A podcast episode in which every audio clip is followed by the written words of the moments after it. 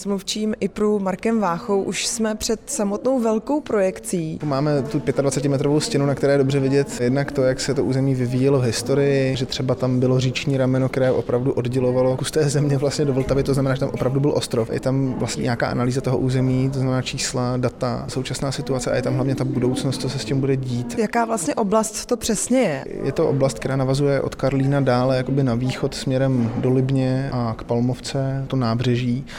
Dneska tam je v podstatě cementárna, takový kus brownfieldu a veliká planina zelená. Tady vznikne úplně nová městská čtvrť, která navazuje na ten Karlín, dobře to propojí vlastně i s tou Palmovkou a nevzniknou jenom domy, ale vznikne, jak jsem říkal, i ten park a je to vlastně celá nová čtvrť ze vším všudy. Kavárny, restaurace, obchody, bydlení, administrativa, ulice se stromořadím. Kromě té krásné velké projekce, na které se teda mění jednotlivé obrazy a na které si můžeme prohlídnout i plány historické, o kterých jste mluvil, tak tady ještě za námi je takový velký model. Ten vlastně nám ukazuje, o jakou přesně část se jedná, protože je tam hezky vyznačený zelenou barvou. Je to takový výřez.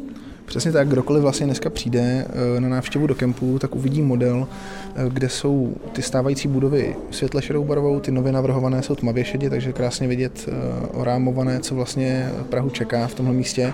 A člověk si může udělat takovou představu trochu takhle z výšky, že vlastně to dává smysl, že dává smysl dotvořit ten kus města, že, že ta louka, která tam je vlastně tam být možná nemá a že je ten park, který bude vlastně daleko výš kvalitativně, než je dneska jenom ta cyklostezka s obrovskou zelení, tak by měl vzniknout na tom ostrově. Na závěr jsem položila ještě jednu podstatnou otázku a to, kdy se začne stavět.